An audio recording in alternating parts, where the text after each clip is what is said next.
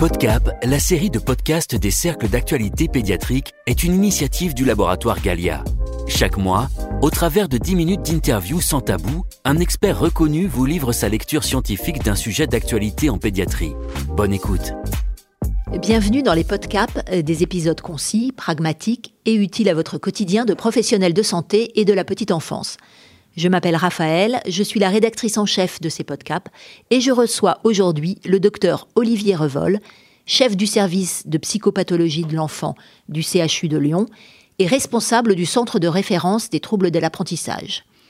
Il est également l'auteur, entre autres, de trois ouvrages intitulés Même pas grave, l'échec scolaire ça se soigne, On se calme, enfant agité, parents débordés chez Jean-Claude Lattès, et plus récemment, 100 idées pour aider les enfants à haut potentiel, paru en juillet dernier aux éditions Tom Pouce. Docteur Revol, bonjour. Bonjour Raphaël. Aujourd'hui, nous allons aborder le sujet des troubles de l'apprentissage chez le jeune enfant. Et nous proposons à tous nos auditeurs votre décryptage pour y voir plus clair sur ce sujet. Alors, la Haute Autorité de Santé fait des troubles du neurodéveloppement une priorité pour les années à venir. Mais de quoi parle-t-on exactement? Quand on parle de troubles du neurodéveloppement, on parle de l'ensemble des mécanismes qui structurent la mise en place des réseaux cérébraux qui vont être impliqués dans la communication, la vision, l'audition, le langage et la motricité. Ça veut dire que quand on parle de troubles du neurodéveloppement, eh on a un panel de difficultés qui vont du handicap intellectuel global, des troubles spécifiques des apprentissages, comme la dyslexie, la dyscalculie, des troubles de la motricité, comme la dyspraxie, des troubles du langage, comme la dysphasie, des troubles du spectre de l'autisme et du trouble déficit d'attention avec hyperactivité. Alors, on a le sentiment aujourd'hui, on parle beaucoup de 10, de troubles de l'attention, on en parle plus qu'avant. Est-ce qu'il n'y a pas quelque part un effet de mode? Il n'y a pas plus de 10 ni de troubles d'attention qu'auparavant. On a euh, la même euh, valence épidémiologique, mais on les repère mieux. Et les parents sont plus informés. Donc, ils vont beaucoup plus demander, solliciter les médecins pour savoir exactement, et c'est pour ça que euh, on les repère, Dieu merci, plus tôt. Alors, les différents troubles de l'apprentissage sont-ils tous aussi handicapants dans la vie scolaire que dans la vie familiale ou sociale? Eh bien non, il y a une hiérarchie dans le, le degré de handicap. Il est évident que quand vous avez juste un problème de calcul, de lecture ou d'orthographe, vous êtes forcément très pénalisé à l'école, puisque toutes les évaluations se font sur euh, l'écrit, sur euh, le, les capacités en mathématiques ou au niveau du langage. Mais quand vous sortez de l'école, tout se passe bien. Vous êtes bon en foot, vous avez des copains, vous posez pas de problème comportemental. Si vous avez une dyspraxie, qu'on appelait la dyspraxie, qu'on appelle maintenant le trouble du développement de la coordination, vous êtes aussi en difficulté dans les activités périscolaires. Vous n'êtes pas un grand bricoleur, vous êtes sur le banc de touche quand vous jouez au foot avec vos copains. Donc vous continuez à vous sentir pas très à l'aise, même en dehors de l'école. Et enfin, quand vous avez un trouble du spectre autistique ou un TDAH, un trouble de euh, l'hyperactivité avec déficit d'attention, eh bien là, vous êtes gêné aussi dans les relations sociales et familiales. Donc, bien entendu, l'impact affectif est plus important dans ces deux derniers cas. Quels sont les signes qui permettent au pédiatre de faire un prédiagnostic? Le pédiatre a vraiment euh, une position d'observateur privilégié, puisqu'il rencontre l'enfant dès la naissance, il va pouvoir valider que le regard se met rapidement en place, en particulier dans la fixation du regard, et donc permet les interactions avec euh, les premiers caregivers, avec les, parents, avec la nounou. Ensuite, c'est le pédiatre qui va repérer si le langage oral se met en place, si l'enfant est capable de pointer du doigt quand il veut quelque chose. Finalement, c'est le pédiatre qui va dire très tôt, oui, cet enfant est actuellement en train de rentrer en communication de façon satisfaisante avec l'entourage, ou alors de dire à l'inverse, non, c'est compliqué pour lui actuellement, il va falloir qu'on reste vigilant. Et à partir de quel moment doit-on vraiment s'inquiéter? On a le droit d'avoir un retard. Un retard euh, pour parler, un retard euh, pour marcher, un retard pour communiquer. Et puis ce retard, dans la plupart des cas, eh bien, il se règle spontanément ou avec l'aide d'un peu de psychomotricité. En revanche, si ce retard va représenter un handicap à la maison, les parents disent on ne comprend pas, ou à l'inverse, euh, on le comprend trop parce qu'il parle tout le temps et on peut pas l'arrêter, il tient pas en place. Mais un handicap aussi à l'école, la maîtresse est désemparée, ne sait pas s'il faut l'orienter, s'il faut demander une auxiliaire de vie scolaire, ou enfin un handicap dans les interactions sociales, même les copains n'invitent pas parce qu'il est impulsif, difficile, eh bien, il est évident que dans un de ces trois domaines clés du développement de l'enfant, la vie familiale, scolaire ou sociale, l'enfant est en difficulté, là, il faut vraiment s'inquiéter et lancer les bilans et les prises en charge. Quand et comment prendre en charge ces troubles du neurodéveloppement? La question de la prise en charge et surtout du timing de la prise en charge est fondamentale.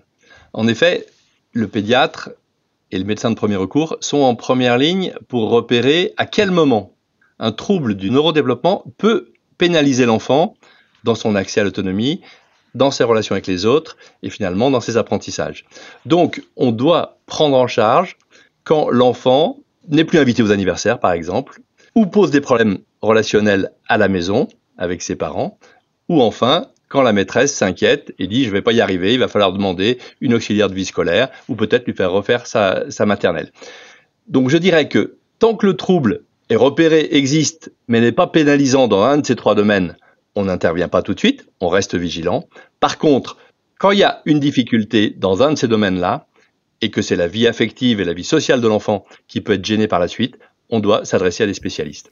Et vers qui orienter les patients? Alors bien entendu, le médecin est le premier recours parce que c'est le premier habilité à vérifier l'audition, la vision et puis euh, faire un examen clinique. Et ensuite, eh bien, si c'est un problème de langage, on va s'adresser à l'orthophoniste très tôt, et les orthophonistes peuvent faire un bilan dès l'âge de deux ans, pour voir au moins, même s'il ne parle pas, qu'est-ce qu'il sait et quel est son stock lexical. Un psychomotricien, si le problème est euh, l'orientation dans l'espace, la coordination motrice, la tenue du crayon. Et puis, un neuropédiatre ou un pédopsychiatre euh, hospitalier ou non, puisque maintenant on peut intervenir aussi en ville, lorsqu'il y a des difficultés comportementales qui pourraient faire discuter une médication. Alors en ce qui concerne les TDAH, euh, est-ce qu'on doit médicamenter le patient? Le problème du TDAH est encore un problème à part. Même si le TDAH fait partie des troubles du neurodéveloppement, il y a des enfants qui bougent pour un problème préfrontal, c'est-à-dire que la maturation de leur cortex préfrontal est très en deçà des autres régions, et de fait, ils réfléchissent pas avant d'agir, ils tiennent pas compte des conséquences de leurs actes, et surtout, ils tiennent pas compte des consignes et des remarques. La haute autorité de santé est très claire là-dessus dans un premier temps, même si c'est un authentique TDAH, on doit préférer des prises en charge non médicamenteuses. Thérapie comportementale, conseil de guidance, groupe d'entraînement parental, neurofeedback, psychomotricité. Mais si au bout d'un trimestre, l'enfant est toujours en difficulté malgré tout ça, et malgré les aménagements qu'on conseille à l'école, comme le fait de le laisser devant par exemple, et on doit se poser la question de la médication. Et qui prescrit cette médication?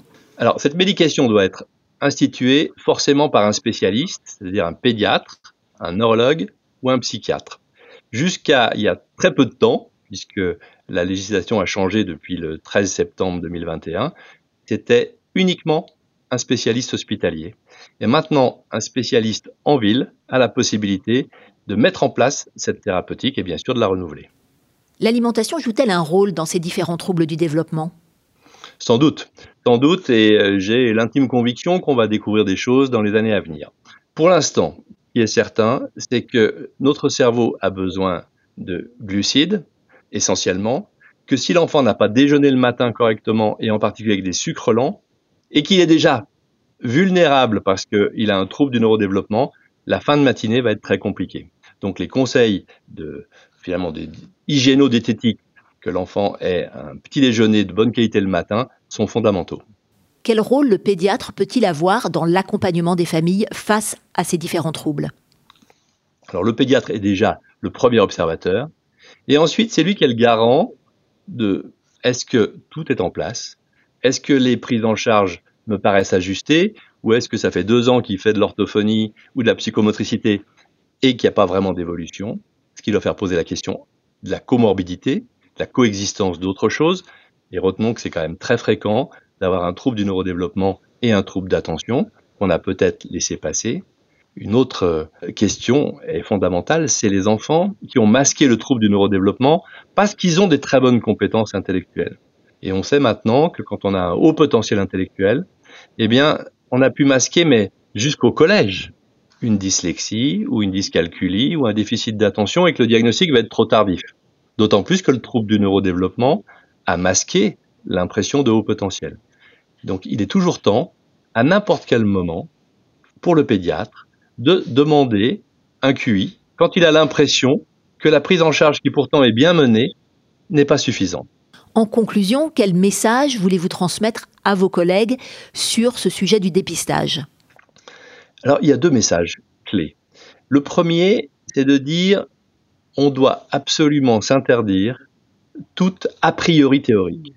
C'est-à-dire que ce petit garçon qui a deux ans, qui parle pas, mais que je trouve collé à sa maman, je n'ai pas le droit de me dire c'est les parents qui l'entretiennent dans cette position-là parce que c'est le dernier, parce qu'on ne veut pas le laisser grandir.